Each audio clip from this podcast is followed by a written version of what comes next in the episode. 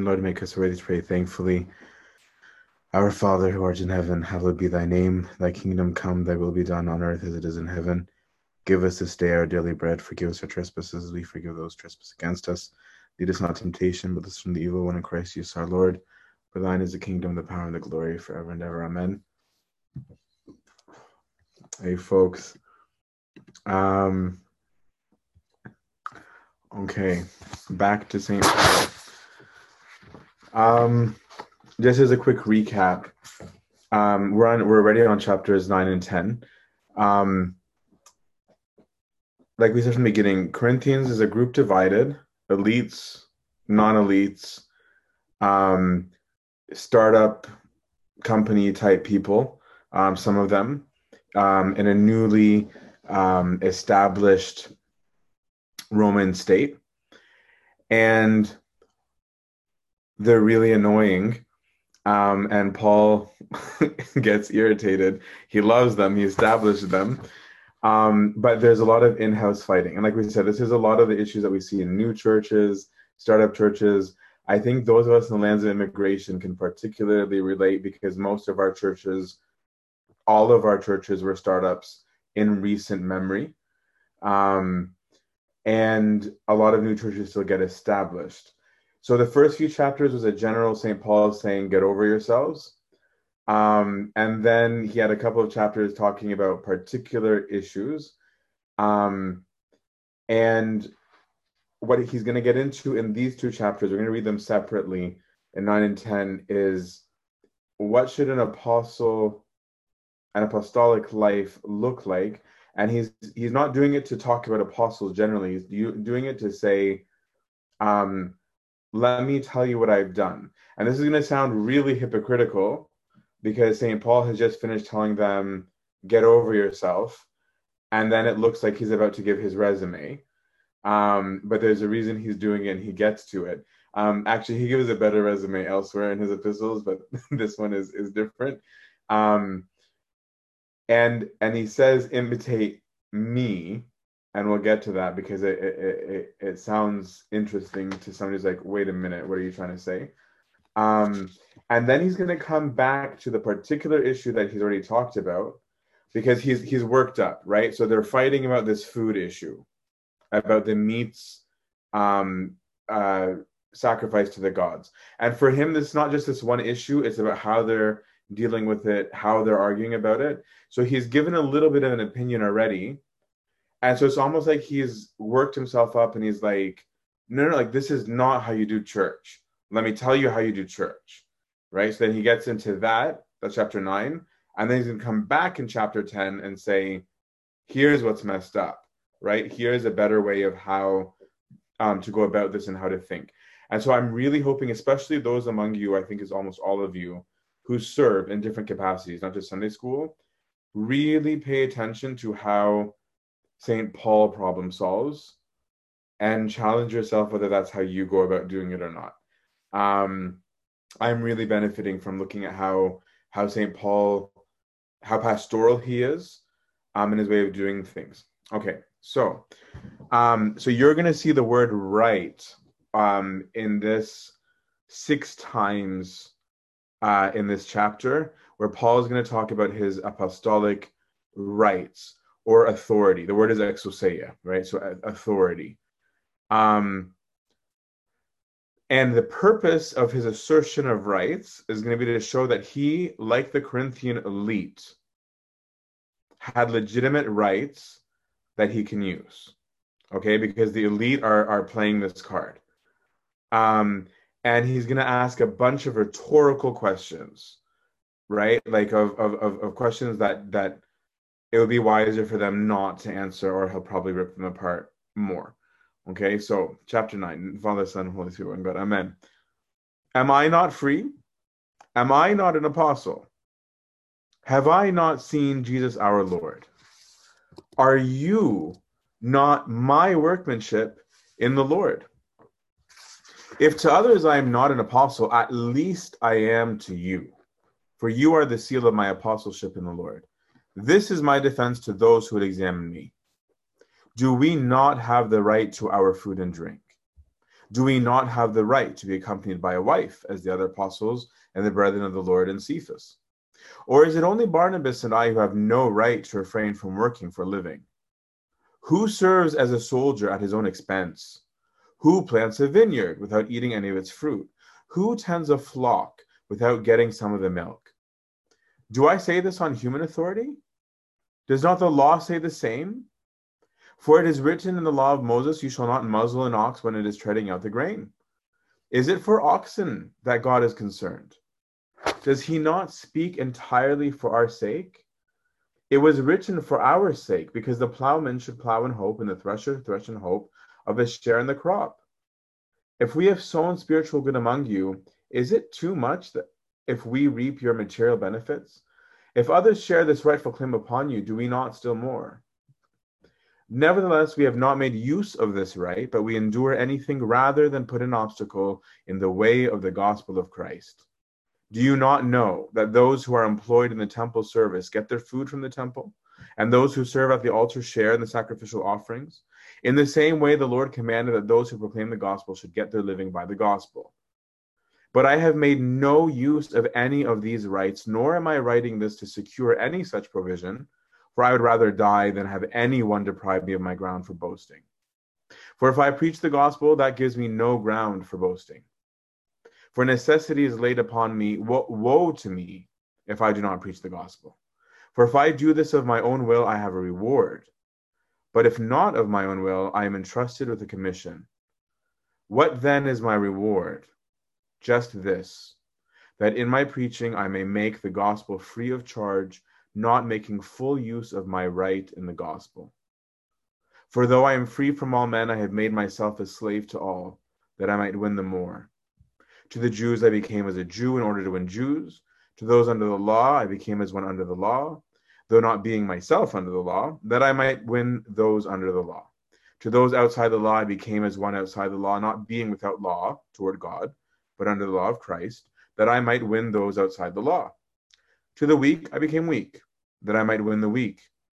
I have become all things to all men, that I might by all means save some. I do it all for the sake of the gospel, that I may share in its blessings. Do you not know that in a race all the runners compete, but only one receives the prize? So run, that you may obtain it. Every athlete exercises self control in all things. They do it to receive a perishable wreath but we an imperishable. Well, I do not run aimlessly. I do not box as one beating the air, but I pommel my body and subdue it, lest after preaching to others, I myself should be disqualified. Um, we'll read um, 10 when we get to it.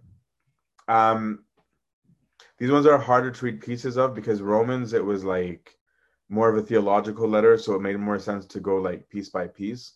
Whereas with Corinthians, I, I'm not sure this is the right way to do it, so we'll figure it out. But so Paul starts off with his rhetorical questions. Okay. Am I not free? Am I not an apostle? Have I not seen Jesus our Lord? Are you not my workmanship in the Lord? So he's reminding them that th- some people are saying, "Oh, Paul's not even a real apostle," right? So don't forget that he's he's actually being challenged, right? So Paul is coming back saying, "No, I'm an apostle. I'm an apostle by virtue of that I have seen the Lord." Okay. And he's saying, and, and the Lord sent him, but he's actually saying something that like is a little bit of a slap in the face to them if you understand what he means. Um, because he's saying, um, are you not my workmanship in the Lord? If to others I'm not an apostle, at least I am to you. It's almost like saying, um,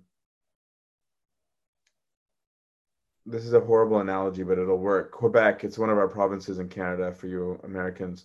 Um, Quebec wanted to to separate. Okay, so imagine if Quebec were to separate, be recognized as a nation, and it has its own prime minister or president. Okay, so the president is saying to them, if I'm not a real president, that's a problem for you because you're pretending to be a nation. Right? That's what Paul means by it he's not just saying because I took care of you and because I did this and this. He's also saying if you call yourself a church, it's because an apostle was sent to you. So that's going to be a problem if you don't call me an apostle, right? So it's it's a it's a very he's He's sharp. Um, he's sharp and he, he knows how to aim for the jugular. Okay, so then he goes and he gives his def- defense. And he says, Don't we have the right to food and drink? And then he brings up rights that he doesn't use. He's like, he's like, you know what? Like, if I wanted, I could have a wife, right? These other apostles have wives, and I could have demanded a like to, not only to have that, but you guys sponsor her, pay for her, um, care for my trips. Because I'm not doing that. And saying, are you guys going to single out just me and Barnabas and tell us that we're the guys that aren't allowed? Um, how fair is that?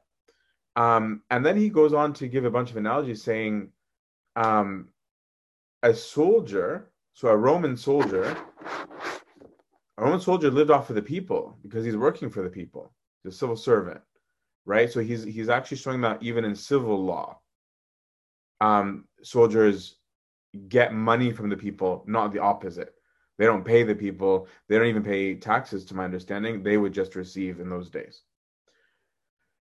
Um, I'm gonna skip. I'm not gonna reread all, all what he said. I'm gonna get into what he's trying to say. So here he's getting at some fundamental rights that he says an apostle has as a human being, as an apostle.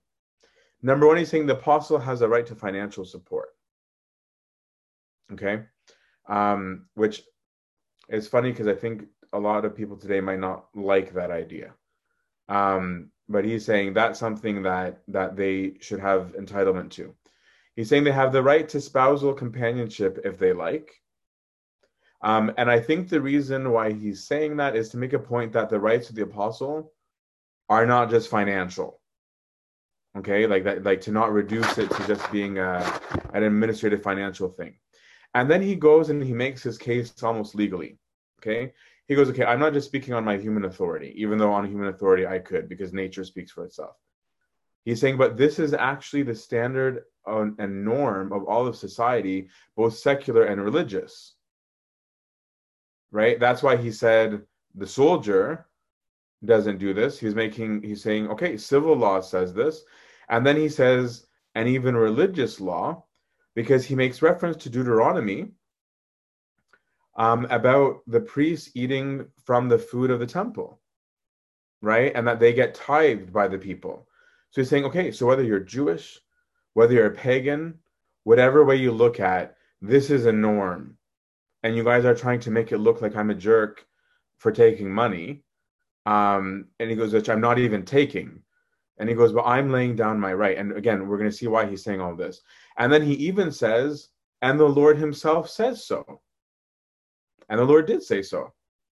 Right? The Lord said, Take no bag for your journey, nor two tunics, nor sandals, nor a staff, for the laborer deserves his food.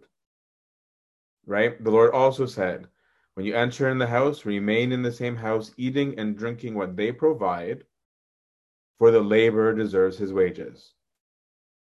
Right? Um, a farmer or a shepherd got to eat off the land. As a matter of fact, in those days, um, a farmer was a good place to be in the in the working force because you got to make food arrangements. Because the main um, arbiter of, of, of wealth, social wealth, or social uh, standard, social class, was your access to food more than it was money. It's actually the access to food mattered more than your access to money. So a rich person typically had access to both, so they were still very prestigious. But that's why a craftsman like Paul is actually lower class than a farmer. Okay? And that's a big deal because he's talking to elites who are looking at Paul like he's a peasant, like he's a nobody. Right? And he's actually giving them more reason to hate them um, by being a tent maker. And so he's saying, okay, even a farmer gets access to the food. Um, and he says, okay, even in the Old Testament, God said, don't muzzle the ox that he can eat. And he goes, do you really think that God's main concern was the animal? Or do you think, guys, he was trying to teach us something? Um, he's that that's literally what he's what he's saying to them. So he he just he he he makes his point. Okay. this is a big deal, I think, because we tend to want to run anyone who quote unquote serves us. Right? Of we pay for this, we do this, as though because we support these people, they somehow become our slaves. Okay, and I'm going to come back to that in a in a second. I think all of you servants can probably relate to that too, because I don't even just mean this only financially, right? But um, St. Paul is employing critical thinking, which I think we lack societally today, in my personal opinion. Um, but to be a critical thinker, you need to be able to identify thoughts, concepts, ways of thinking, not just of your own, but of those with whom you are dialoguing, and have some reference to return to. It's so impressive that Paul has mastered this. Right? Like it's it is a big deal that Paul's not just saying, Jesus said, so guys, come on, right? Paul is able to speak every one of their languages as he makes a point later on. Where he's like, no, if you're Greek, you've got this. If you're Jewish, you've got this. If you're neither, you've got this. And even common sense tells you this. So what exactly is your problem? Okay. So he's he's he's really, really, really, really showing um that they're not going to be able to stand up on on on randomness. Sometimes people think, as we said, it's okay to trample on servants as though they're owed something, the people, not the, the servants. Okay. So it's one thing for Paul, for St. Paul, not to assert his rights, right? Which he doesn't do. And he says that. He goes, I'm not taking advantage of any of these rights. I'm maintaining that I have them. I'm maintaining that I have them, but I'm not demanding them. But it's a completely different thing for people to refuse people those rights. It's a whole other thing for people to say, we're not going to give you that. You're not allowed to have that. This is like people screaming at servants and Sunday school teachers that they're not doing their jobs well, right, good enough, while not supporting or helping them at all. Right? As though the servant is supposed to magically take their kids and by some magic osmosis, like transfer holiness into them. Right. And then the parents come being like, you guys should have been there later. Where were you when this happened? What did you do? And I'm not saying that there's no obligation of servants. We're not talking about that right now. But I'm just saying that the servant is still relevant. This this issue is still relevant. Um, and sometimes we're on the receiving end of that. Sometimes we're the ones that are on the giving end of that and not recognizing it, right? Where we're screaming justice, bloody murder, and all sorts of things, um, as though, and not necessarily asking whether that demand is reasonable or right or not and on what basis I'm making that demand, especially if I'm making demands and not respecting the reciprocal duty I have. Right? Where where I'm basically saying I want the government to fix this and this and this and this and not pay my taxes. That's that's what's going on here. Right? Where it's like, well, where do you want to get the funding from? Right? And then say, oh, like, okay. And so this, sorry, I, I, don't mean to, to blow up on this, but this happens a lot because I've I've met people. So first of all, disclaimer: I don't have a church. I don't take money from people. I get whatever allowance I get from my bishop. So there's no plug here for money. So I can speak in good conscience here. There's no personal benefit. But I've heard people say things like, um, they want to withhold tithes from church to punish the priest or the service. So it's like, who, who are you punishing? You're punishing yourself because it's your community, right? If the church can't pay the bills, that's your problem as much as it is the servant or abunas, right? If we stop paying our taxes to show some punishment, it's like, okay, don't get upset when the consequences start to show, where there's no staff, so they all go home and then that creates its own problems and there's no construction there's no whatever whatever you have there's going to be a problem right? I'm not saying don't question the system. I'm not saying where you need to put your money. I'm not saying that people's complaints are never justified. I'm simply saying that if the mentality is i'm going to punish you by not paying tithes then you've totally missed the point right? You've totally missed the point.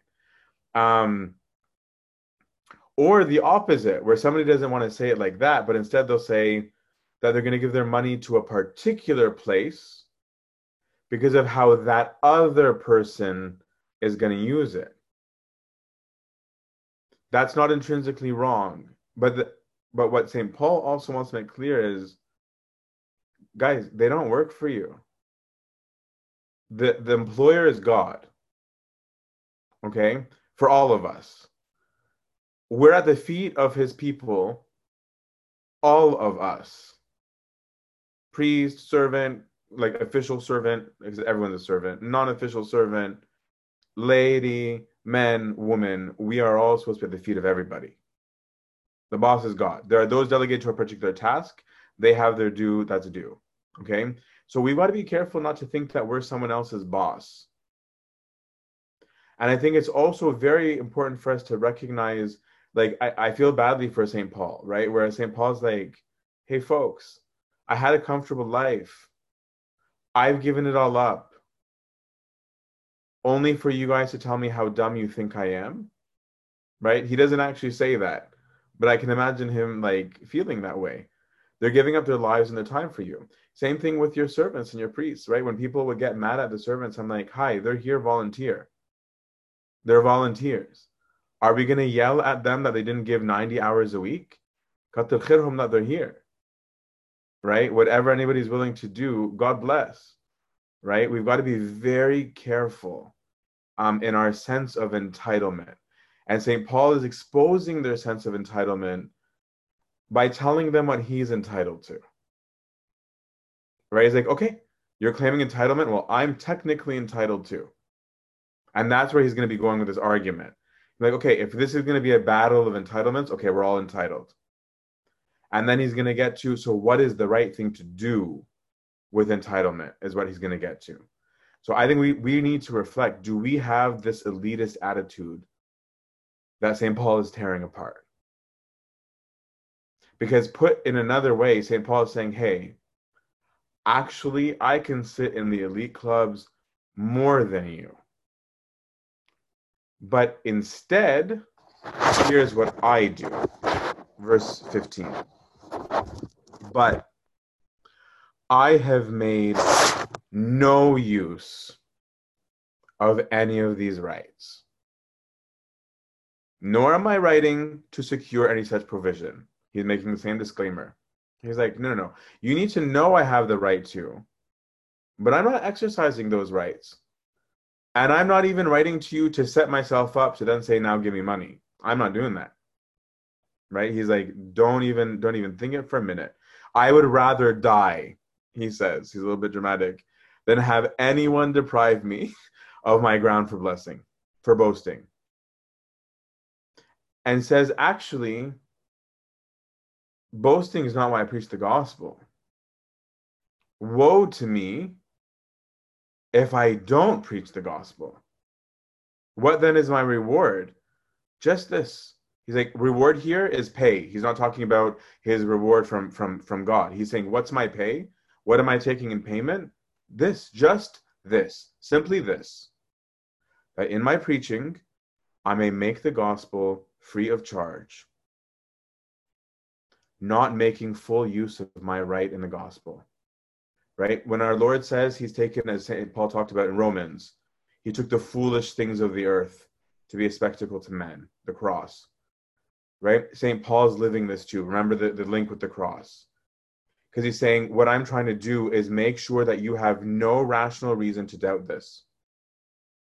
Because if I made a whole bunch of money, you claim I'm a con artist. Right? So I want to be poor. Even though I actually am entitled to the money, I don't want it. I want no confusion about the merit of the gospel. Right? It's it's a very powerful thing. Um, he hasn't used his rights, he's not seeking to use it. Um, even though his colleagues have, right, the other apostles. Um, and so now he's pointing because he's going to come back to these meat eating meat eaters, right? These these big fighters.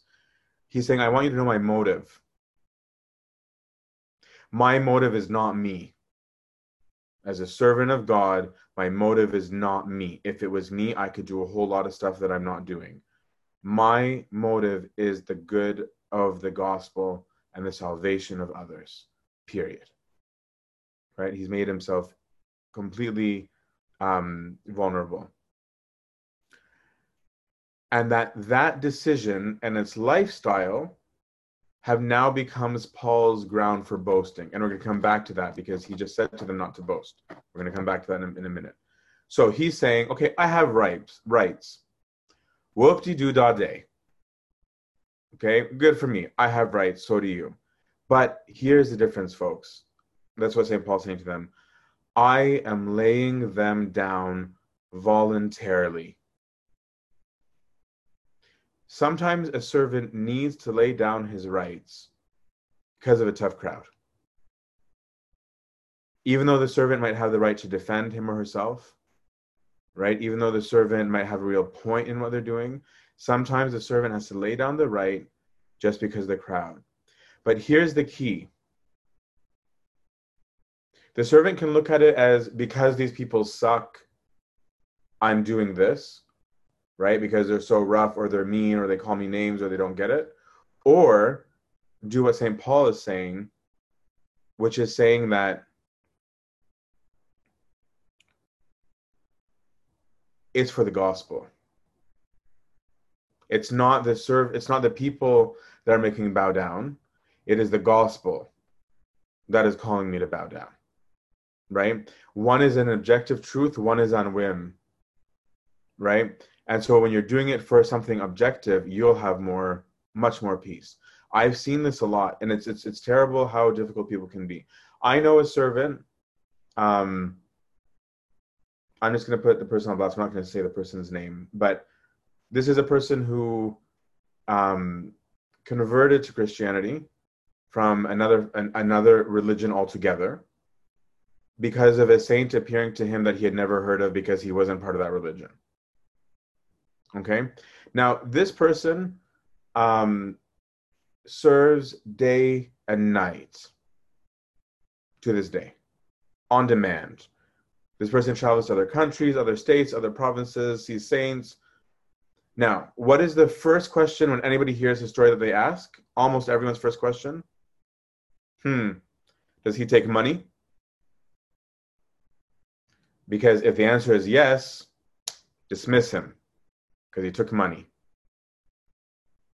But if he were to actually not take money, which he doesn't, he doesn't, then the next question is does he have a job? And if he doesn't, because he's serving day and night, it's like, oh, then he's a freeloader. His spouse must be the breadwinner, and that guy does nothing, and this is just a facade. But then if he works full time, which he was, and serves less because he now has to be at work for certain hours, now his authenticity is questioned questioned because he's not helping people to the most of his ability. And if I had that access, I would do one, two, three, four, five. You can't please people. And then in fact, people will say when the person's working, oh, people should help him out so that he can serve more effectively. But then if they helped him out to serve more effectively, like, oh, but he's taking money. We're a tough crowd, folks. We're a really tough crowd. Okay, and and I'm not doing it to talk about this person. Like like that's not the point at all. I'm saying that this this example that like that the living example of Saint Paul is so real. It's so real. You can't win, right? Everyone is gonna yell at you for something right? And so it's the gospel that we come back to. We should learn not only from St. Paul about laying down our personal rights and authority in the service of God, but we also need to not be those rough people that are the Corinthians, right? Of watching what are our expectations, what are we demanding, what are we yelling, what are we saying, and on what basis? Or are we looking for the work of God in, in, in, in all things? Um, now, note also the conviction of St. Paul. He says, Woe to me, shame on me, if I don't preach the gospel. That might mean nothing to us now because that's like our Titan Giddo type, like Western culture comments of shame on you. Um, but shame in, in, in Mediterranean world is a big deal. Shame, shame is, is like the honor system is, is a really big deal. So St. St. Paul is saying, I become less honorable as a human being if I don't preach the gospel, right? He's not just saying this cute little like, be a real pity if I didn't. No, he's saying I'd be less a man if I didn't. Right? It's a it's a it's a very powerful statement. That's how real it is to him. As a baptized Christian, you have become an apostle. You are now an apostle. Do we feel that same conviction of preaching the gospel, or are we petrified? Right? Petrified of the kind of conversation Paul is having right now with believers, let, let alone non-believers. Like this fight is with the church, right? This isn't even with with secular society yet. Um, are you afraid of a conversation in which you are on the defense because everyone is yelling at you for what you think or say? Because that's become very common these days. And so some people will say, you know what? Um, rather than use words, they'll say things like, um, I'd rather preach by my actions. I'm not mocking that. We're supposed to preach by our actions. But I am going to challenge us a little bit. Do you actually do that? Okay. Or is this one of the slogans like the Corinthian slogans? Right? Like all things are lawful, right? And you're like, preach by deed, not by word. Um, and you're like, okay, cool beans, bro. But um, sometimes the situation demands speech. But let's pretend that you really do you really do that? Because if you do, then my questions would be, and I'm challenging me on this, not just you. Do you feel distressed if you've participated in gossip or with inappropriate language or jokes? Do you feel that urgency about preaching the gospel through your actions? Do you feel distressed if you judge someone? Do you feel the urgent need, if you've messed up, to make a corrective in front of others when you haven't preached the gospel by what you're doing. Because if you don't, then your preaching by deeds might actually just be a cop out. No offense. Okay? Because if it really was your genuineness of I want to preach the gospel and my calling is to preach the gospel, but I just really want to do it by my actions, then you would actually feel that urgency and you would actually do it and you would actually correct. Now it looks like what St. Paul has been saying to them is what he's doing, this whole boasting thing. So we'll come to that now, but he's not. Verse 19 For though I am free from all men, I have made myself a slave to all, that I might win the more. To the Jews, I became a Jew. To the Jews, we've all read this before. To those outside the law, I took on the law. I took, I got rid of the law. To those with the law, I became as law. To the strong, I was strong. To the weak, I became weak. I became all things to all men that I might by all means save some. I do it all for the sake of the gospel, that I might share in its blessings. Paul's not showing off. Paul is saying, I'm imitating Christ. And in imitating Christ, what I'm doing is my duty. I'm not doing something extra. I'm doing what I'm supposed to do, what you're supposed to do. Um, it's not um, look how good I am because Christ emptied himself for the sake of all. So let's come back to Paul for a second. As we said earlier, manual labor was associated with slaves. And Paul's a tent maker, so Paul's manual labor. So manual labor is associated with slaves, and it's completely disdained by like these Roman Greek uh, elite squad. So Paul is doing two things. He's working with his hands, and he's renouncing financial support from the whole church, both at the same time. And that would have brought him so much criticism.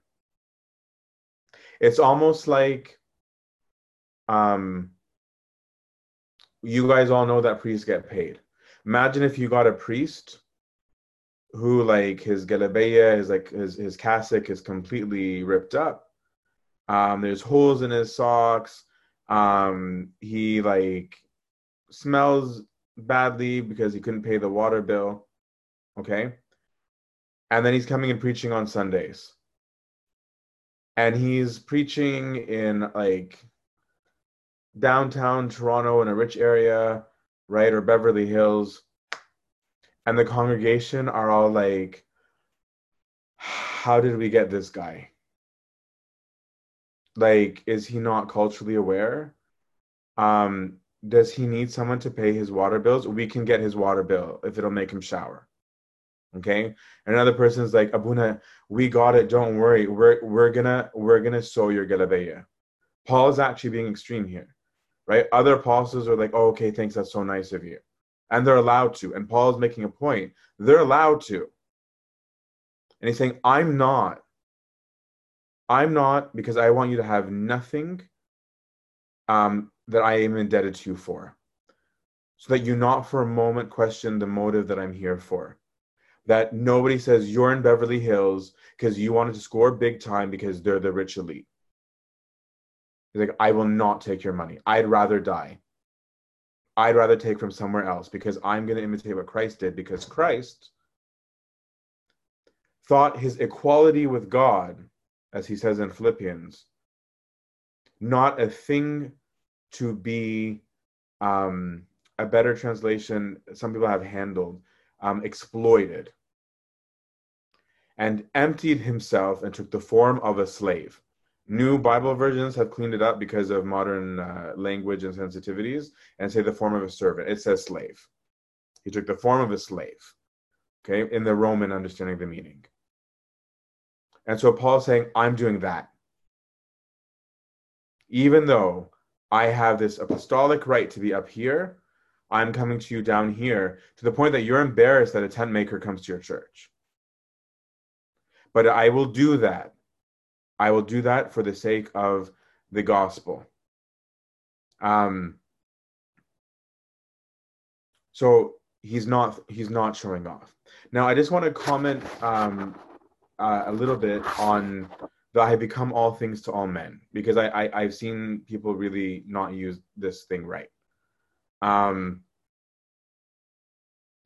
when St. Paul says he becomes all things, another way of saying that is to say that he put on the mind of all groups. Okay? Not that he becomes it. Okay, in the modern sense of becoming it. Because he didn't go become a Gentile and pretend to be a Gentile to win over Gentiles. In fact, in the book of Romans, he was like, guys, I'm a Jew. I'm a Jew. Right? He's like, no, come on, guys, let's all be friends. I'm a Jew. You're a Jew. I'm also a Gentile. Let's all sing kumbaya. No, he's like, I'm, I'm a Jew. Okay? Um, he doesn't pretend to be lawless. He doesn't pretend to um, be strong or weak. What he did is he entered into their language. It's incarnational. It's like how God became man, even though he is God and remained God. Okay? He put on the full experience of humanity and crucified himself for our sake. That's what St. Paul is doing. That's why he's not boasting. He's saying, No, I'm doing as my master taught. So, if a servant thinks it's okay to go out to a party where everyone's getting trashed and says, I'm becoming all things to all people, um, I'm sorry, you're, you're not. Um, you're just going out to a party where people are trashed. If you say that and you're selective in your service toward whom you would like to serve, you're actually the opposite of Paul. Saying things like, me and those people just don't click. I'm not saying there's no merit to that in service organization, etc. But if you are actively saying, I become all things to all men, but specifically just to like this group of people. No, you're not. You're not. You are not living the life of the cross. You're just doing what's comfortable. Okay. Um, in today's language, becoming all things, in, in my opinion, it's just meditation. It's not authoritative. I think it means understanding the skeptic, the feminist, the pro abortionist, the existentialist, the humanist, the LGBT mindset. It's understanding them, not becoming them. Understanding them. what are their perceptions? How do they view things? What is their approach to truth ration logic right? Um it's understanding the pressures of the people you serve. What does their lifestyle look like right? I know a monk who like for 20 years had no phone because there were no phones right? So suddenly when he had a cell phone he had in his mind like oh i can call people whenever not having this understanding that people go to work right? Um and so i'm saying that being like like little things like that you need to understand the mindset of the people with whom you're interacting and how you're treating them what you're demanding from them what you're asking um the the philosophies that pervade the education system and the work environment. Um, so when a person speaks to you you get where they're coming from right? You understand what they're saying even if you don't agree but you get it right? That's that's what he's calling for. There's a lost art in my view of dialogue these days okay? Everybody just wants to debate. But the goal that st paul is saying is that by all means you save some not by all means you defeat them it's by all means you save them. Okay? Which means that we, as Christians, no matter what the world is doing, we are called to dialogue. And to dialogue means understanding, it means sacrifice, it means cruciform living. Now, to understand the weak, and here the weak is referring specifically to the non meat eaters in this whole debate that they're having. Okay? In modern language, it's your pro mystere and anti mystere people. Okay, I'm not going to enter that debate. I'm just saying that's the kind of language that's being used here when he says the weak. Um, most people favor the strong in this argument because they tend to be louder and appear more intelligent. But what St. Paul is saying is no, actually, I get it. I get these non meat eaters. I get it. I get where they're coming from and what they mean. Break yourself for the gospel's sake, not for your own. If you walk away from the gospel every time anything gets difficult, you're not about the gospel, you're always about you. It's that simple. Crucify yourself. That's the message of Corinthians. Give yourself for the life of the world, as the Lord did, not for your own self preservation. The letter couldn't be more countercultural for our own times if he tried right? This is the complete opposite of, of, of our society, um, including in church these days. I'm not even just talking about secular, I mean, even within the church these days. Um, the knowing you have a right, but laying it down is the highest form of this cruciform living. It's what God did, right? He who has all authority putting himself under the authority of men. Right? That the Lord of the temple became servant of the temple and let himself be abused. Then he says, Do you not know that we run in a race? All, that, that in a race all runners compete, but one receives the crown. So remember, he's talking to the Corinthians that have the games that are second only to the Olympics. So he's actually drawing an allusion to something low. That's that's just how much St. Paul gets them right? He's he's giving them an analogy from the local community, being like, "You guys go to the games, right? Probably St. Paul himself went to the games, right? And he's saying, look at them. They're racing for like dried up celery, because some of the wreaths were made out of that, right? That you're putting on your head as a crown, right? Or some other plant on your head that's a crown that's gonna wither and die. He's saying, guys, we're racing for something way bigger, right? We're racing for this imperishable crown that isn't made out of celery. like, come on, guys, right? He's like, he's he's he's real, and he says, and for this reason, I pommel my body and I subdue it. Oh, and just quickly, I, I'm not gonna spend time on it. When he says, I'm not beating at the air, he's giving a boxing illusion. For those of you who don't realize what he's saying, he's saying that if a boxer wants to how to box, he's not gonna fight the air. How is he gonna train fighting the air? Right? There's no resistance. There's no strength. There's no skill he's saying no i don't fight the air i'm fighting something real right so there's there's there's that um, i'm not going to spend a long time on asceticism because i could go there but i won't um, chapter 10 this chapter is of monumental importance. I'm gonna instead of reading the whole thing in a row, I'm sorry, I'm gonna read pieces, explain, read pieces, and explain, just for the sake of time. Um, but first, Paul wants the Corinthians to reconsider the issue of idolatry. This is so big. I never picked up on this when I wasn't studying it, studying it before. Um, because to me, I'm like, oh yeah, yeah, those those Romans, some of them were converts. Paganism is a big deal. Idolatry is a big deal. But he's actually not saying that here. He's actually taking it way further.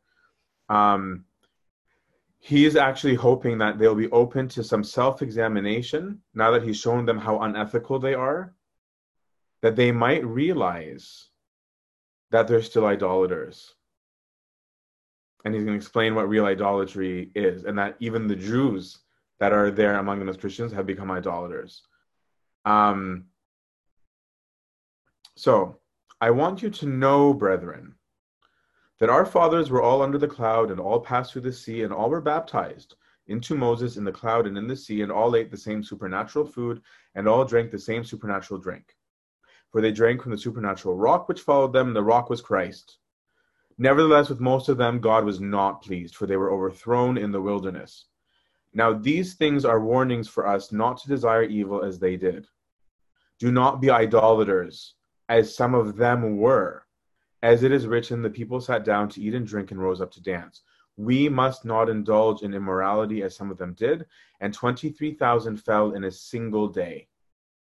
We must not put the Lord to the test as some of them did and were destroyed by serpents, nor grumble as some of them did and were destroyed by the destroyer. Now these things happened to them as a warning, but they are written down for our instruction, upon whom the end of the ages has come. So, St. Paul is saying, you're not immune to idolatry. Idolatry.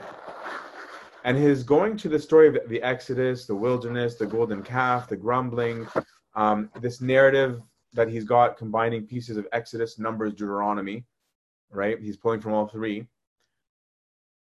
Is saying that even you who are in this church, whether you become descendants of Israel through your conversion or you already were descendants of Israel, you're not free from idolatry because he's referring to Israelites, the people of God, as idolaters.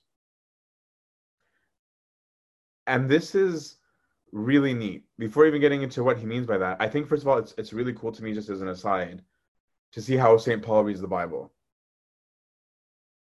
Right? That like this is not just a Saint Paul saying a message. Saint Paul reads the Bible and Saint Paul's meditating out loud and using it and applying it to their own context.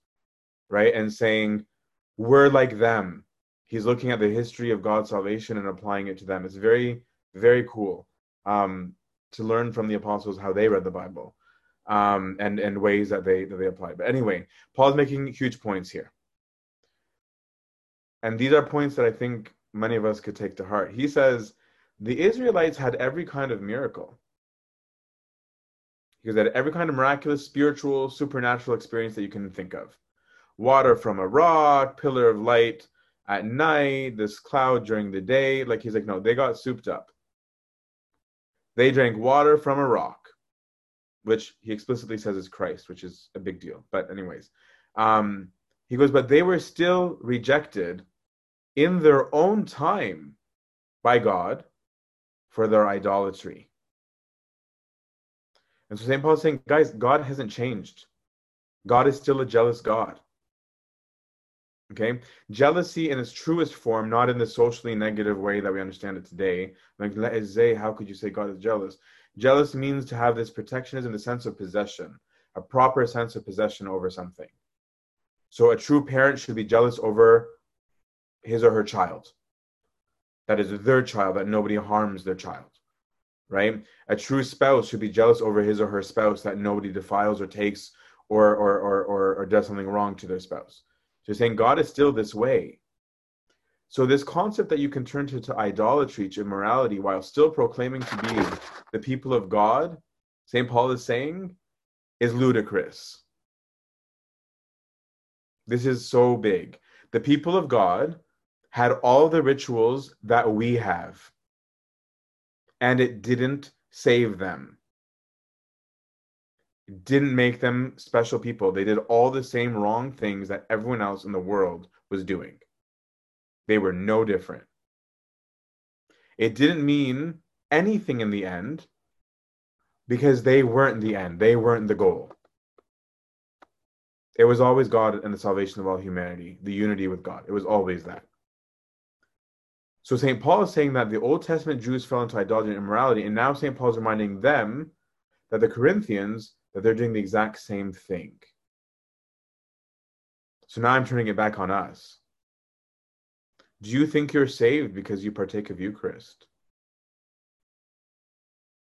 Do you think it's okay for us to feed our sexual addictions, our lust, our anger, our striving, our pursuit of wealth, the American dream, whatever, as long as we participate in some magical ritual celebration on Sunday, where you line up six feet apart now, if you wake up early enough, that that somehow makes you special and different and saved. St. Paul saying historically that never went well no matter what your stripe was. Because he's saying that even among those of the people of God, they were rejected because of their desire for evil. Their problem was their desire for evil. That's scary. I've desired evil. I still desire evil. Right? This is the seeds of, the roots of idolatry.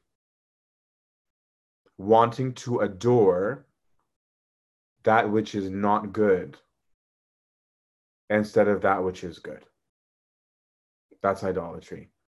Idolatry is to take something out of its natural order and put it in a supernatural place, above nature. That's idolatry. That's why it's so easy to fall into it. Um, idolatry and immorality are the two things that most rip us away from Christ because they most test our faithfulness. They most have, test our willingness to stay in the relationship. That's faithfulness. I'm not talking about faith, I'm talking about faithfulness. So I don't want to sermonize here, so I won't. I would just say confront yourself about how seriously you take not desiring evil. I think we could do very well to, as St. Paul said, pummel our bodies, bring our bodies under subjection subjection. Therefore, verse 12, that anyone who thinks that he stands, take heed lest he fall. No temptation has overtaken you that is not common to man. God is faithful, and he will not let you be tempted beyond your strength, but with the temptation, he will also provide the way of escape that you may be able to endure. I want to spend some time here because of how I think not used properly. Also, this verse is it's one of it's a lot of people's favorite verse. It's one of mine, um, but I think it's used wrongly. Um, and when used wrongly, it could lead a person to atheism. Um, so, because most people look at this and say, "Oh, Saint Paul is saying there's no trial that you're going to get that's not that's bigger than you, and if, because God's not going to let you have it, and if He does, He's going to give you an escape." And so many people are like, actually, I actually really can't handle what I got. So this is bogus, right? So here, what he's saying is put it in its context. Here's your history. Here's Israel's history. The person who kept things going, the person who was faithful, the person who rescu- rescued Israel is God. It wasn't the Israelites, Israelites' wit or intelligence that saved them from Egypt. It was God.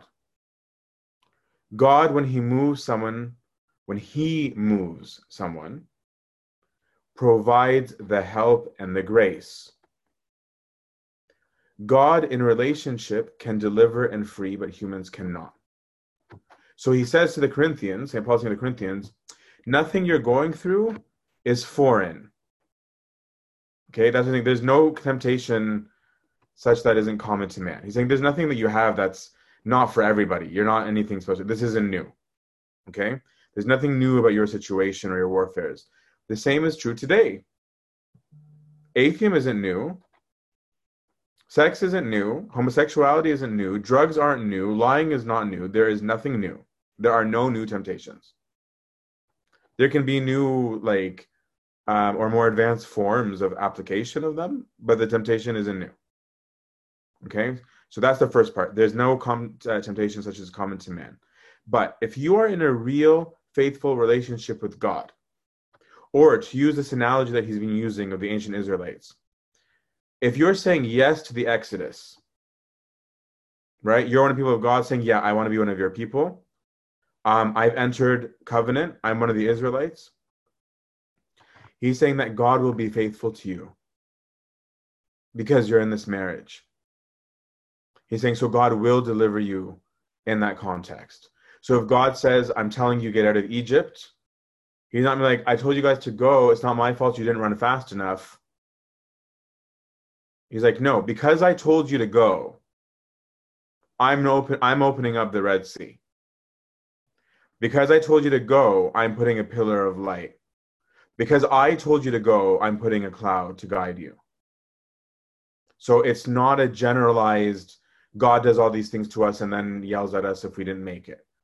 It's saying that in this context of relationship, in this context of covenant, the Lord is faithful even when we're not even when we're not, right? Which is the whole book of Romans. Um, if the Israelites want to stay in Egypt, they could have. They could have. God wouldn't have forced them. But he's saying, I'm telling you go to Israel to leave Egypt, and if you trust me, I'll I'll, I'll hook you up. Um, we sometimes ascribe temptations that we have as though they came from God. And then we yell at him for giving us something that we're not able to bear when the Lord didn't necessarily have anything to do with it. Right. And then we get really worked up and then we pull out verses like this and say, come on, man. Um, and, and, and we're not getting the answer that we want. So Paul's point here is not to make a beautiful poem about how God's going to hook you up. Actually, the context is saying God is always faithful, but you're not. And be careful because if you're not, you can be cut off. Check yourself not to be an idolater. It's actually not a, a touchy feely happy uh, um, meeting on on um, on this one. Verse 14. Therefore, my beloved, shun the worship of idols.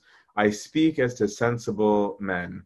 Judge for yourselves what I say. The cup of blessing which we bless, is it not a participation in the blood of Christ? The bread which we break, is it not a participation in the body of Christ?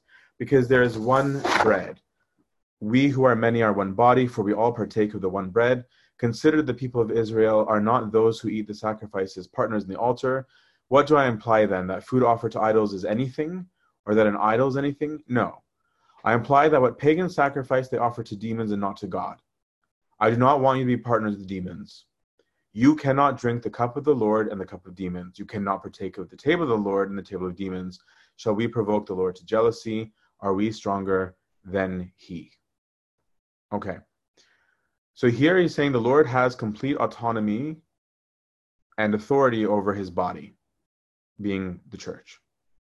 Um, there's a lot going on here. I'm not going to touch most of it because he's going to go into more detail about it in chapter 11. So I'll save the, the, the major discussion for, for there about the, about the body of Christ and discerning the body.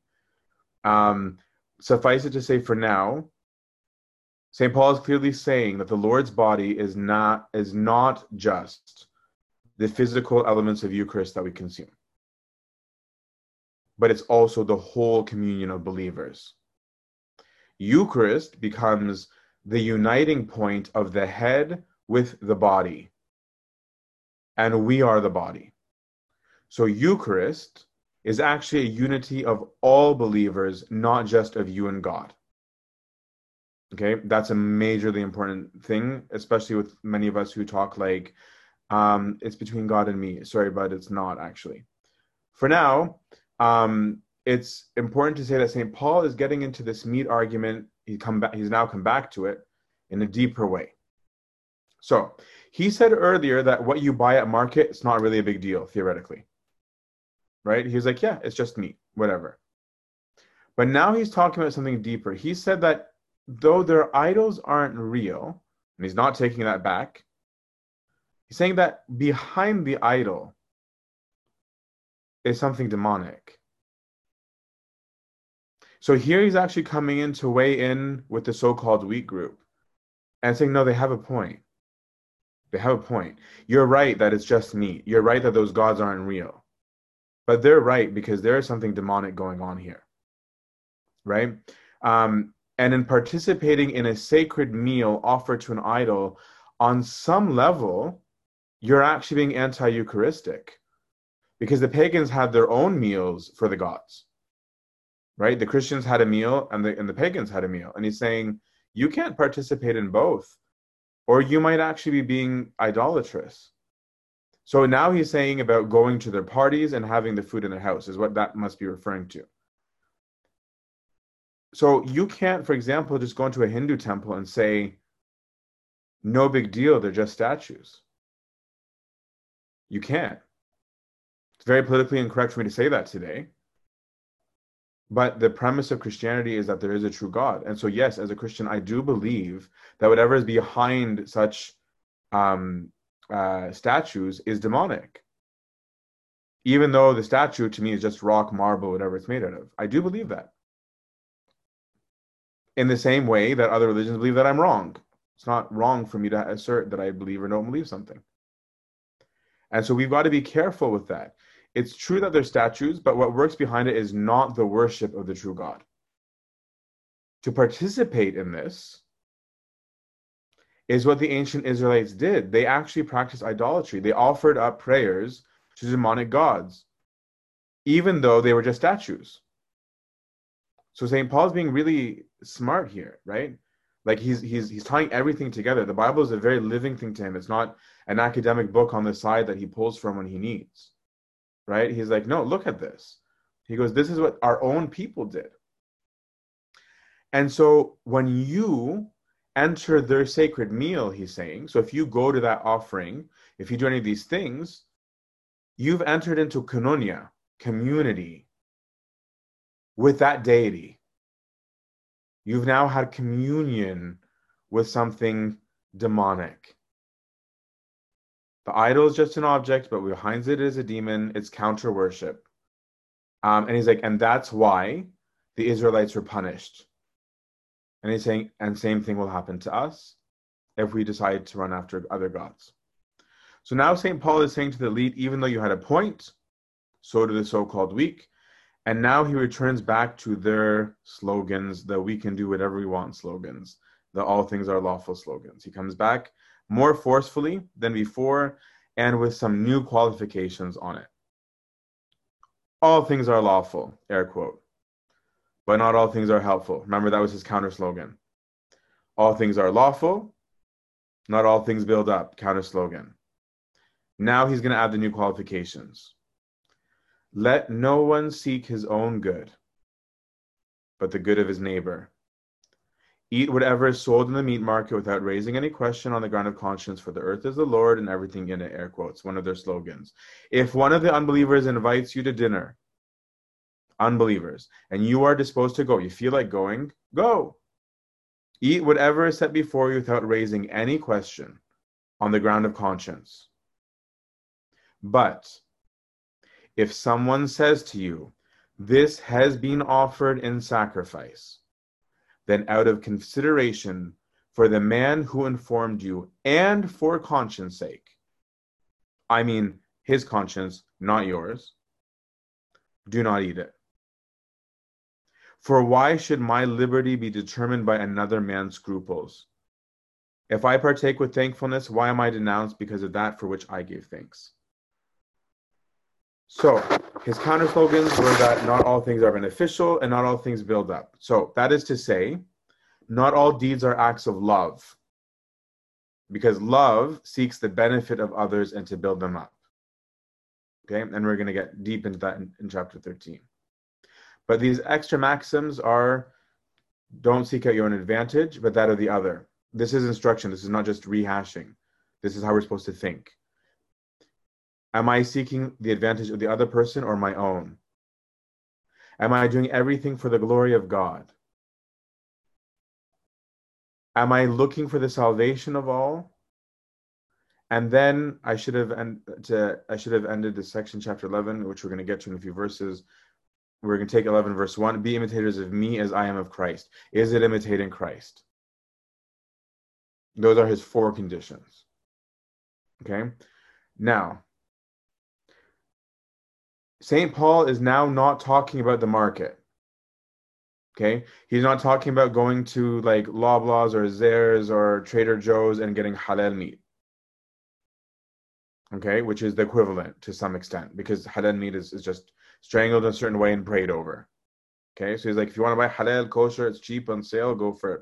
All power to you. Right now, what he's talking about is you're at someone's house who's not a believer, and they've offered you food that may have been part of that event. Saying, if they say nothing, do your thing. Don't worry about it. Just eat. But once someone has said something, now there's meaning involved. Don't eat. Because now it means something to them. Right? In their saying, oh, by the way, this was for the gods. Now there's an evaluation of your response. Right? So now somebody has actually said, by the way, you're a Christian, do you know that this was offered to the gods? Right? It would be like the Muslim being like, so what do you think about eating halal foods? Right? I offered you halal food. I'm intentionally telling you that this is halal. So now it begs the question of why did they tell me that? What does it mean to them that they've offered me halal foods? Right? So, for example, if I were a priest and, and some Hindu person came into the church who doesn't know anything about Christianity, and I said, hey, come up for communion, you guys would be able to say to that person, yo, it's a big deal that you got given communion because communion means something in Christianity. The Hindu visitor might not know, but you knew, right? So St. Paul is saying now that they've said something to you, they've made a point of telling you this, by the way, comes from a pagan offering. Saying now don't do it. There's meaning now. Now it's not just a question of some statue. Now is a question of your participation. Now you might be participating in something that shows that you are doing an act of worship in their view. And he said that. He goes, in their view. I was like, and therefore, no. I think our generation doesn't think enough about the meaning of things anymore we tend more to assess utility over meaning right so you might look at the situation and say i'm hungry i wanted food so i ate this food served a function right st paul is saying once you've said something or done something it means something i'll give some modern examples to drive a point home i get asked often about attending a gay marriage I'm not going to answer that. But what I usually ask the person to do is to think about what does your participation mean to help guide your answer to it? Is going a sign of assent? So, for example, in an Orthodox marriage, the people say axios, they say worthy. They're actually giving assent to the marriage as part of the actual ritual. That's why it's an actual response. It's not just we burst out in song and start singing Axios. No, it's an actual congregational response to say Axios. Okay, so is it a sign of assent? Because then do you assent? Is it participation? There needs to be guiding questions. Or should I get a tattoo? Because tattoo in the 90s had a social meaning very different than it does today so did a piercing. It, it socially signified a certain kind of meaning. Right? It was where it wasn't just like a, oh, what's the big deal? I want to put a hole in my ear. Or like, what's the problem? I want a different colored section of my skin. Right? No, there's a, there's a question of, of meaning. What is a tattoo? What is the piercing? So I'm not answering that. But we need to consider the meanings and we need to be thinking about others more than ourselves we tend to emphasize how others should accommodate us. Just listen to the radio, right? Why don't you be you and I'll be me? Um, you don't have to cry, cry, cry. You don't have to mashadif um, you're beautiful just the way you are and, and all that kind of stuff. We're all about like you're you, you're beautiful, you're your best, you're whatever. Cool. There might be some merit to some of those things. But we have this this sense of they need to they need to know that I'm good. Right? They need to fix themselves according to me. And St. Paul's saying the exact opposite. Because Christ said the exact opposite, saying, No, you should accommodate others the way of thinking here is not as legalistic as most of you would like sometimes. So many people come to me and they just give me a rule.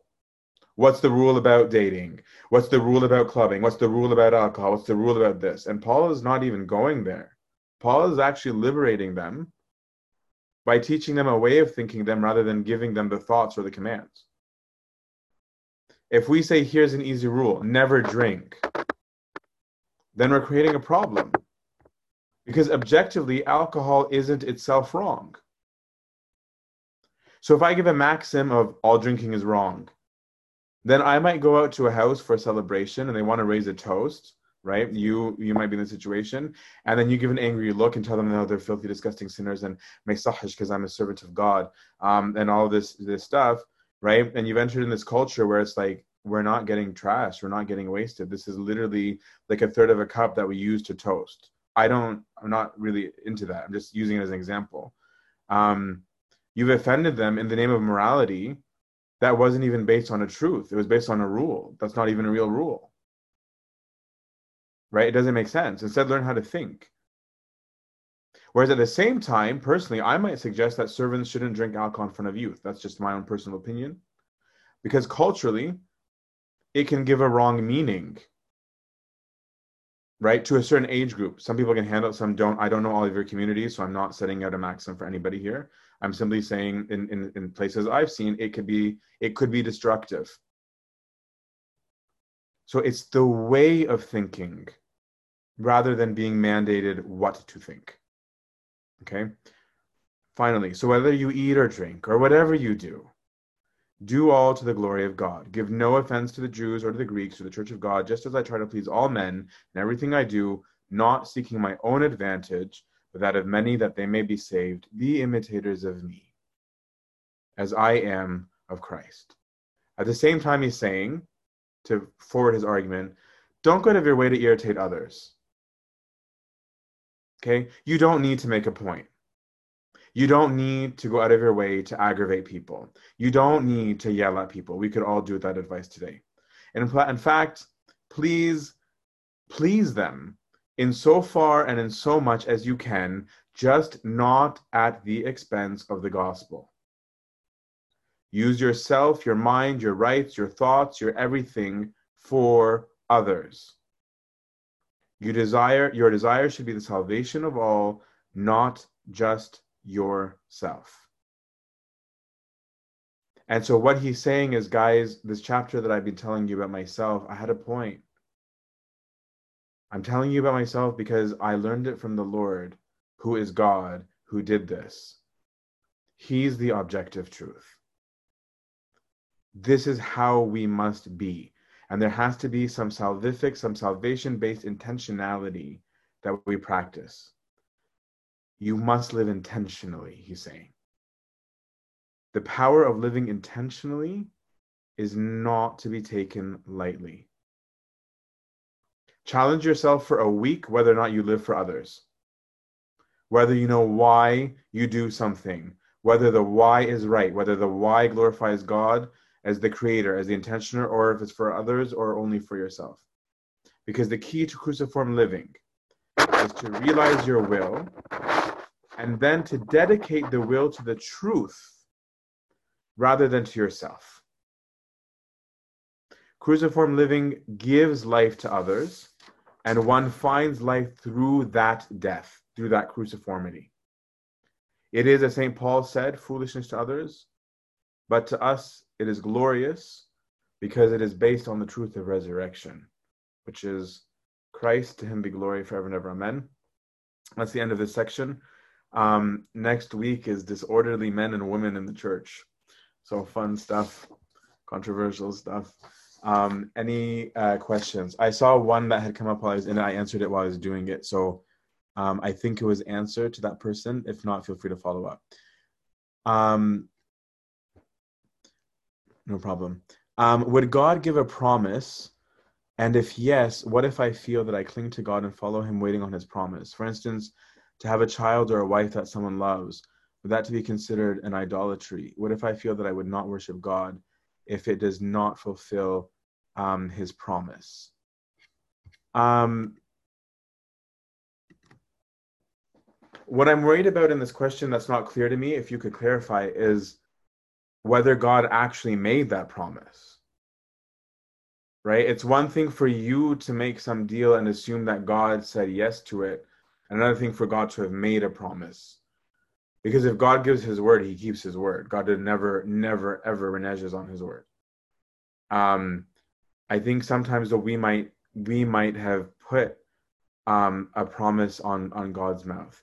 Um, the other part of your question though about a, a, wife or a child or someone being idolatrous yes that is that that's a real thing um and i think it's a common thing where where it is like i said idolatry is to take something from its natural order and put it out so if your family comes before god i know how horrible that sounds that's idolatry um because you've now put the absolute standard family instead of the source of family. Right? So, for example, when our Lord says, unless you love me more than, or put in the opposite, unless you hate father, mother, brother, sister, you're not worthy of me. Hate means not choose. Just again to be clear on that. It doesn't mean despise, reject in that in, in, in, the, in that language.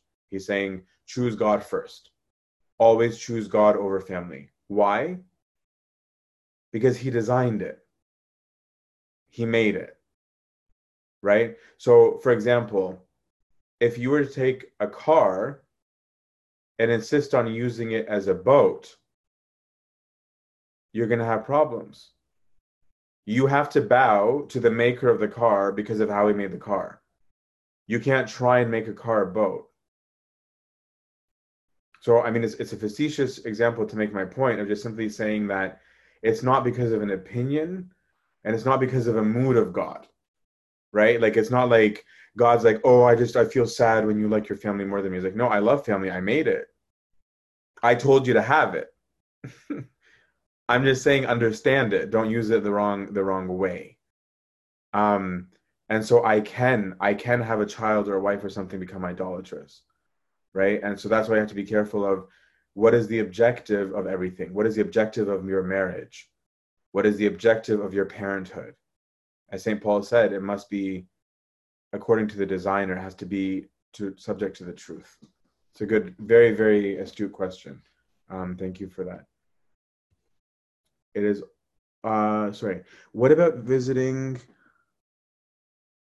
Oh, there's some up here. My badness, guys. Sorry. Let me scroll up. On the topic of preaching by my actions, am I judging someone that I do not agree with their actions or their um, or their language? I try to get them to change their behavior and I fail. Would I be judging them if I simply choose to stay away from them? No, I think that's like the cultural um, cliche stuff these days of, oh, you're just judging me. We're either judging or we're not. Right? So if I note a behavior that I disagree with, I'm not judging a person, right?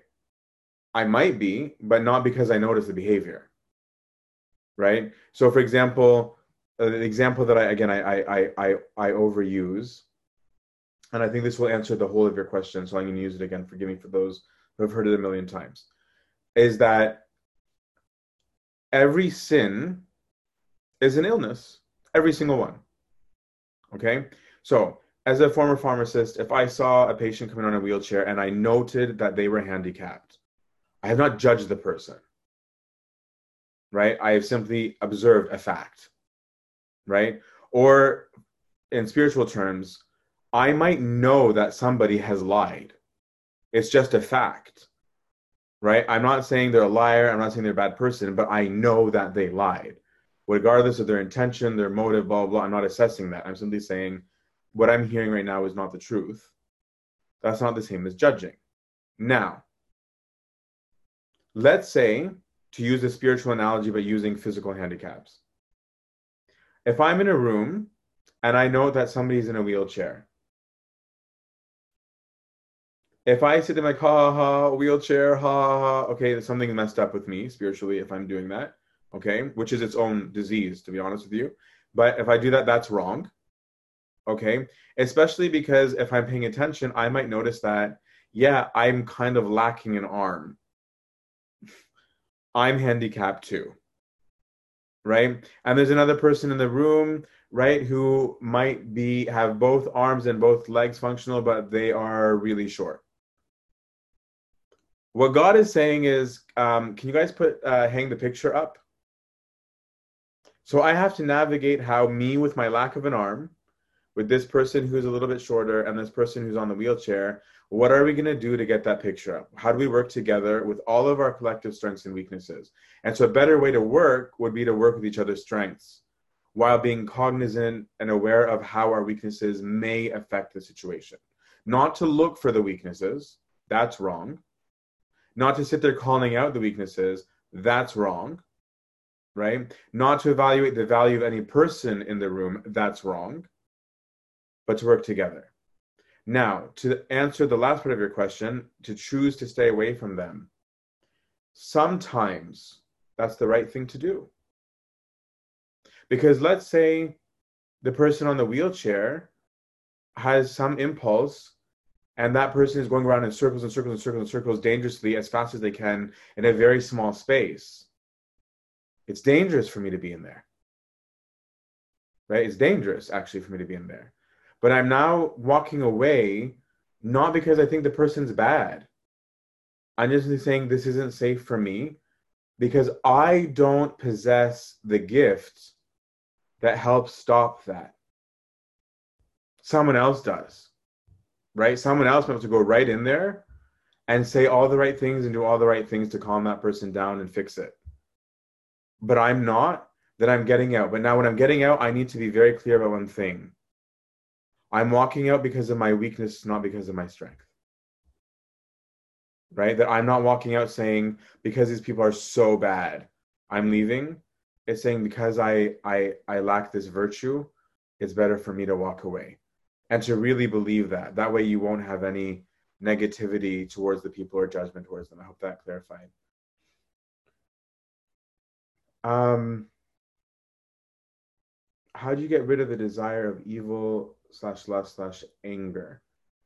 Um, that could easily be at least one talk, if not a whole retreat, if not more. Um, so the short the short answer would be to learn how to give your will to others. Because lust, anger, evil generally, but especially lust and anger, are inordinate self gratifications. Right? That's why the Desert Fathers teach us to, to fast. Is that when you get um, used to indulging anything you want, um, you become more lustful, more angry, and they actually usually lump in sleep in there. They say that a person with lust often also is angry and and and sleeps a lot because they they, they self-indulge and the fasting here i'm not only talking about food but i'm also talking about food but it's also about a practice of not letting your will be gratified in general not having your way um, there's lots of exercises that can be given from that um, what about visiting historical sites such as mosques and temples where you draw the line with sightseeing while travel and being adulterous? Yeah, sightseeing is completely different because you're not participating in a, in a worship ceremony, right? You're not. You're you're you're not. For example, like I would have no problem. I'm not a parent, thank God, because kids would suffer. But I don't know. I probably let my kids go to native reserve to visit. I don't know if I would allow them to participate in native ritual ceremony. Like like there's there's there's a difference right? And that's why I'm, what I'm saying is that the guiding question, rather than me putting a rule, the guiding question is what is the meaning? What is the meaning of my participation or my visit? Um, and that's why St. Paul is saying, you have liberty. You really do. You really do. Just figure out what it means and go from there. Um, okay, now I'm caught up on those. Um, I believe God and family are not exclusive. Why should one choose one over the other? Oh, I'm not saying to choose them one over the other. What God is saying is that when they're in contest, that you choose right. So, for example, if you, I'm this is, I'm sorry, I'm going to get really real, and I know this is a controversial one. Forgive me. Let's say your daughter comes out to you and says you either have to be okay with my with my actual homosexuality versus being okay with me as a human being which of course you would be okay? Being okay with with with a practicing of homosexuality or i'm cutting out of my life. I'm i mean an example because i've seen that really happen okay? And so if you say well okay i'm going to choose my daughter mm, is that right? Right? Whereas, whereas you could tell your daughter, why are you making me choose? Why can't I love you and disagree with something and also love my God? Right? But the reason why it matters is because parenting only has meaning because God is parent. That's the only reason parenting has meaning. Otherwise, whatever you're doing as parenting is completely arbitrary and completely aimless. Who decided what right parenting is?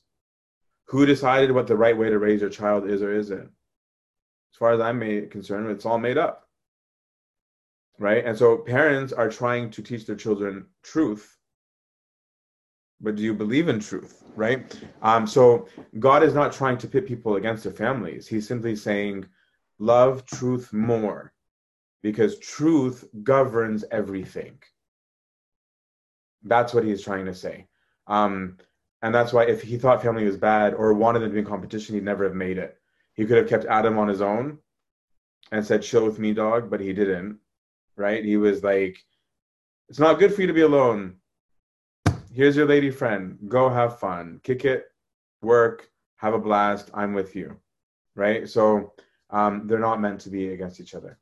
Um, I hope that that answered. How can we determine whether or not we are living for others without being deceived to think that we're actually living this way. Also, where is the line between our cruci- crucifying our will and pursuing our goals, interests, and or preferences? Those are tough. Um, again, I really am a big fan of people um, self-accusing, and accusing has such a negative connotation today, and I don't mean it in the, in a mean way. Um, it's from uh, I'm hoping maybe during Lent this year to do a book study on Dorotheus of Gaza, um, but there's a whole chapter on self-accusation. Um, and and he's a riot. He's a, he's one of the funniest desert fathers like in the books. But um, he's got good stories and he's funny. But one of the exercises he gives is to regularly challenge ourselves, right? Of where am I doing this thing? Um, what did I really mean? What did I really want? Right? and it's not it's not meant to be mean or angry. Like it's meant to just help us identify our biases and our and our and our shortcomings. So the art the, the the the the exercise of spending some time with oneself in reflection and self-accusation i think would be very helpful in determining whether it's for others or not. And also keep in mind that it's not wrong that something also be good for you it's simply saying don't make this only a pursuit of self right? So it isn't wrong if you want something. That's not intrinsically wrong, right? It's not intrinsically wrong that you benefited from something and that you liked something. But there's just always that question of, am I always actively looking for the good of all or just for me? Okay, so there's that question. Um, the line between crucifying our will and pursuing our our our goals. Um, the crucifixion comes when the will is in contradiction with what's right. It's not crucifixion just for the sake of crucifixion.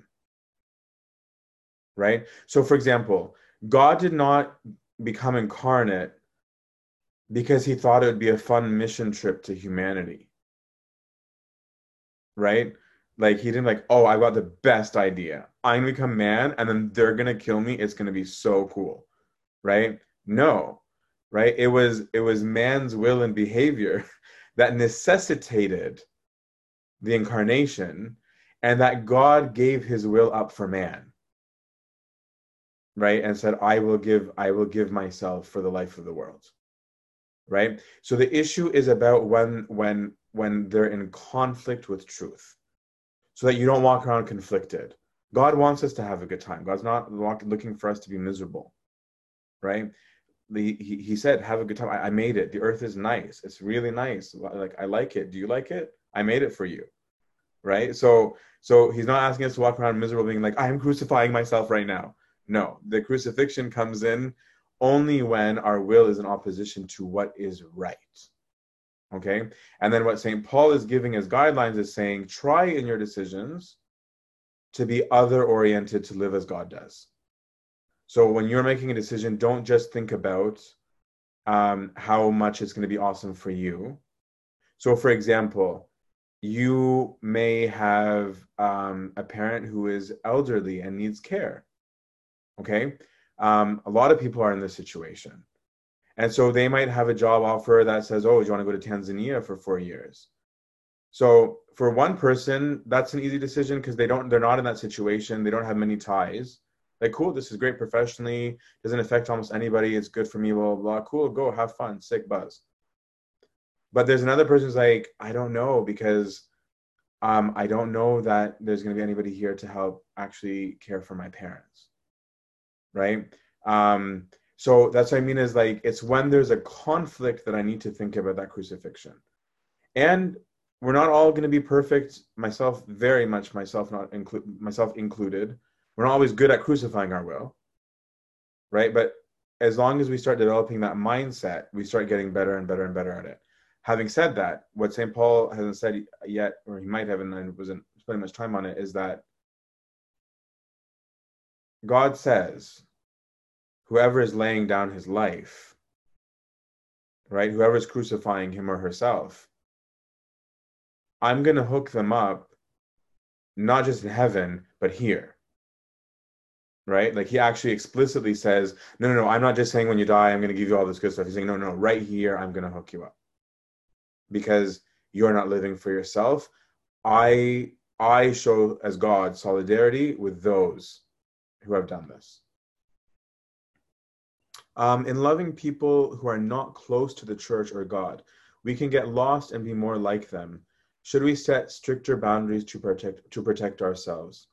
Um, I would say yeah, if the boundary is rocked. That's the beauty of St. Paul, right?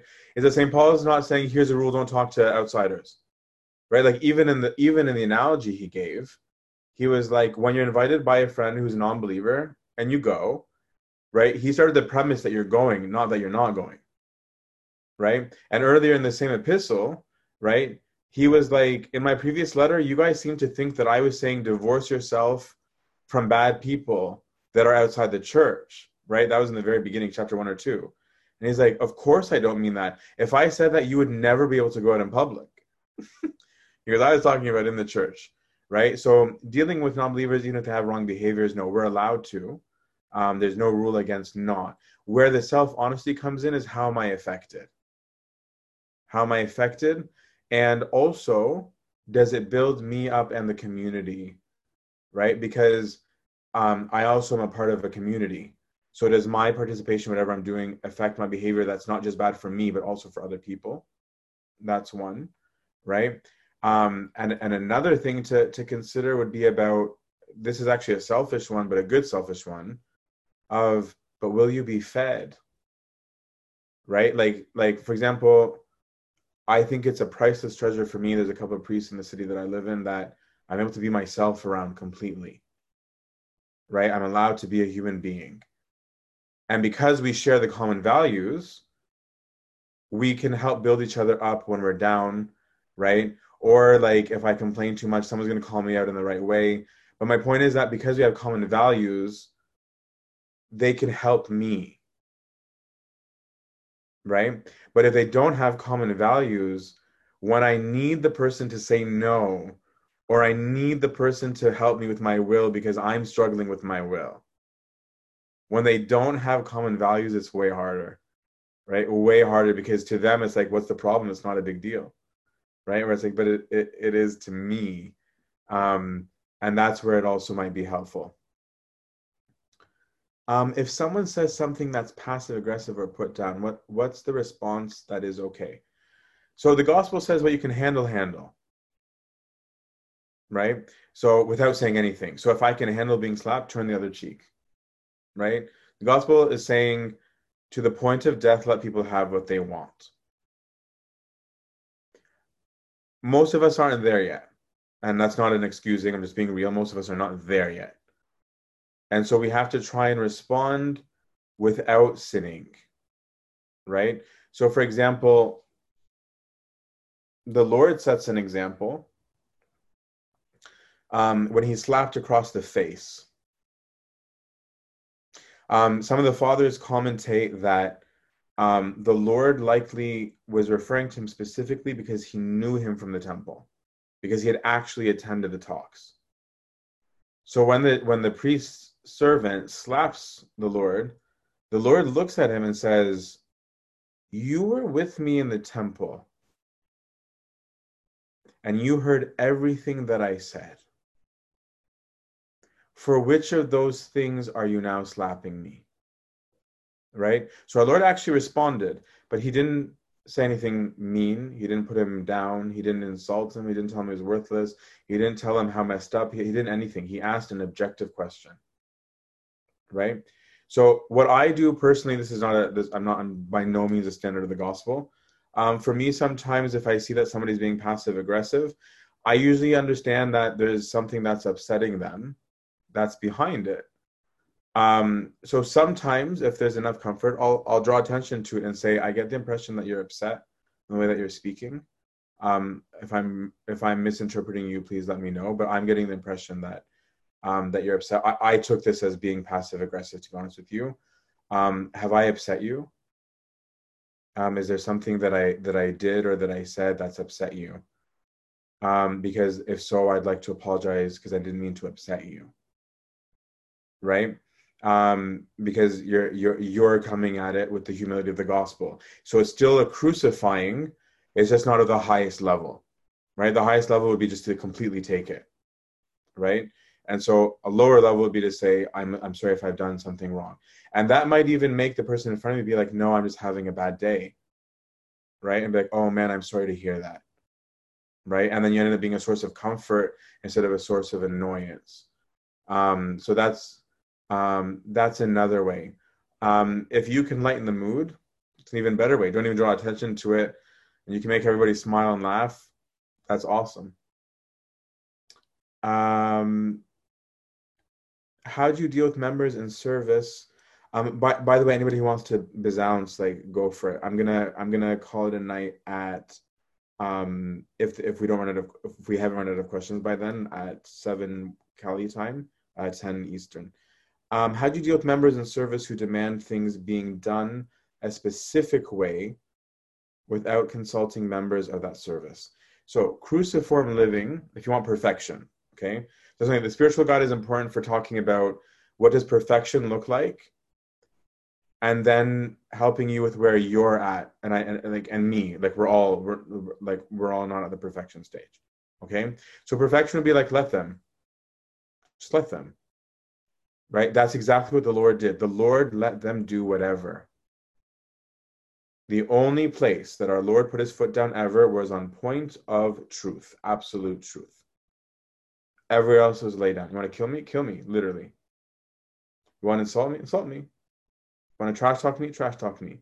Right? They were correcting him about the gospel or the temple, and then like the Lord could have been like, "Yeah, those are mine." Right? He didn't. So he just he left it alone. Okay, so that's number number one. Uh, perfection, let them if there's an intersection with their will and yours, step one is let them have it if you can, if it's not objectively wrong, right? Never to do wrong in the name of, of, of, of the gospel, okay? But, okay, you're not able to do that, draw attention to it with peace, right? Of just saying, um, uh, is there a way of potentially communicating this more effectively?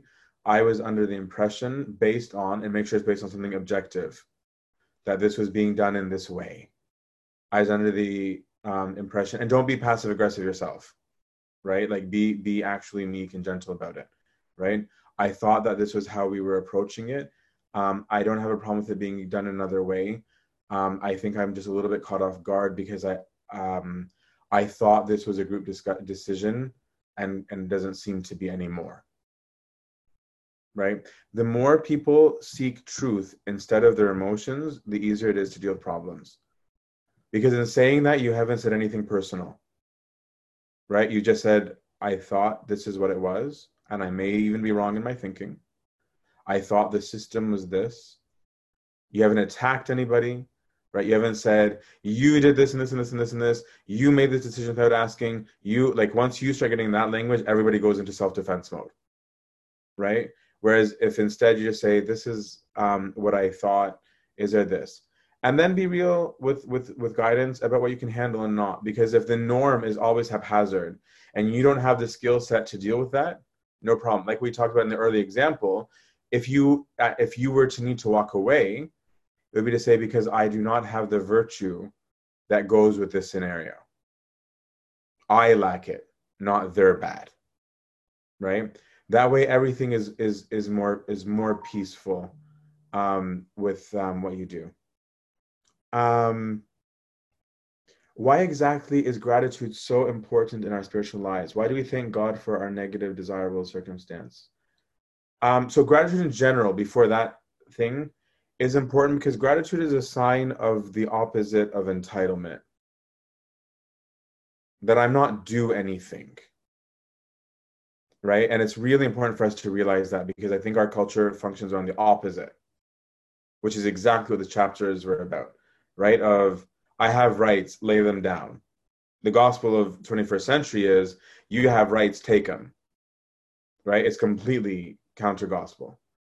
And so gratitude is so important so that we can realize that. When we thank God for um, a negative situation, um, we're not we're not first of all hopefully suggesting that God did something wrong. I, I hope not, because if he, if God could do wrong, we have a problem. Um, but we are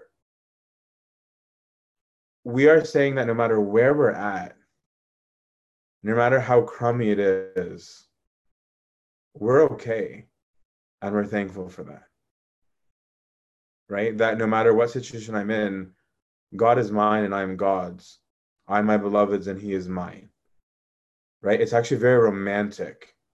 Right? It's almost like a couple going through a really difficult time where they're in a financial crisis and they're living off of like canned beans and then each looking to the other and saying i'm grateful for you i'm glad we're here together that's the tone of it um, it's not a pretending that we like poverty right it's not a pretending that the situation is better than it is we're not doing that we're just being in a state of, of, of gratitude. I hope that clarifies a little bit. Um, let's say you deny weed before your friends to try to live the gospel and then do it at home or relax because it's something that God created. Aren't you being hypocritical? Of course you are. Because if you're doing it at home because you're saying it's something that God created, then what you're really saying is there's nothing wrong with this. Meanwhile, you told your friends that it was wrong. Right? So, yeah, that's definitely hypocritical. It's either wrong or it's not wrong wherever you do it right so i don't think it's wrong for somebody to say that something's wrong and still struggle with it as long as when they're struggling they're not pretending it's right right so for example i might say cussing is wrong and then i slip and i cuss that doesn't mean that if i cuss that i'm suddenly saying oh no no but cussing for me is okay right? Or that in this situation cussing was good. No right? It's either it's okay or it's not okay. Um and that I might fall short of that right standard, okay, but that I can't pretend something. And once I get in the business of pretending, then of course everyone's to call me out um, on my inconsistency, and and and rightfully so. Um, how does your description of self-accusation uh, just moved uh, differ from self-reflection, or is the same thing? I would say that self-accusation is one subtitle under the category of self-reflection. Um, but I think that self-accusation can be its own thing because self-reflection doesn't always necessarily mean just pointing things at yourself. Self-reflection can just be like thinking about stuff, meditating on stuff, reflecting on meaning, um, and it may or may not include accusation.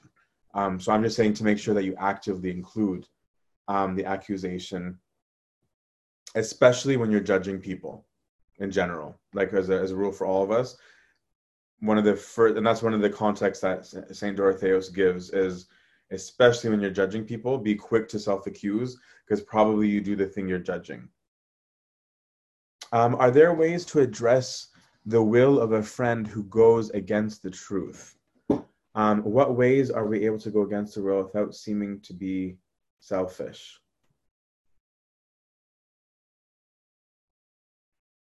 It depends on the depends on the relationship and strength that you have with with the friend. I think, um, like I have friends um, that I can accept being more aggressive with me than others. Like like honestly, um, and vice versa. Like that I can say it to um, and not others. And that's not about that's not necessarily a sign of the strength of the friendship. It's just different personality traits um, because we're all very different in how much we can take or not handle. So I can't speak absolutely on this topic. W- one thing that I do, although I'm sometimes come off a bit cold, and I have to work on that because I don't mean to be cold, um, is um, is challenging people to the objectivity of of the behavior, right? Of of helping them see that what they're doing isn't right. Now, you're going to say, yeah, that's exactly what I mean. That's what I'm asking about. But I mean is to use the word right is to suggest that there is something called right. Okay? And so once you're using that language, that's the ground for the discussion. Because if the other person is defending something as not being wrong, then the question becomes well, then what do you believe is right? Because if you believe that this is right, then what does it mean to not do it? So you might help them see where they're like you might be able to move them from step one from where they are to step one of being like, okay, maybe I can agree that it's wrong, but I'm not able to stop yet. Right? But that's progress. At least they've made the recognition that it isn't right. Um, that's one thing. The other thing is is is more of a passive way of trying to make sure that the scenarios never arise where it can happen. Because in so doing it's not just an evasive thing. You're showing them that they can have pleasure and joy without doing something wrong. Right? A lot of people forget that right like when they're like oh my gosh trying to stop this thing I'm never gonna have fun again. And like often I'll ask them like, have you never in your life had fun before that moment? Like actually? Because if so, then I'm sad for you. Like that sucks. I haven't met anybody who who said no, right? And so it's like, okay, so then you are aware that you are quite capable of having fun not doing that specific activity. So then let's talk about what is the real reason that you insist on this activity because it's not just fun at this point. Because it's just fun, then there's a whole lot of other things, right? So I I I get annoying with people because to me it always just has to come back to truth.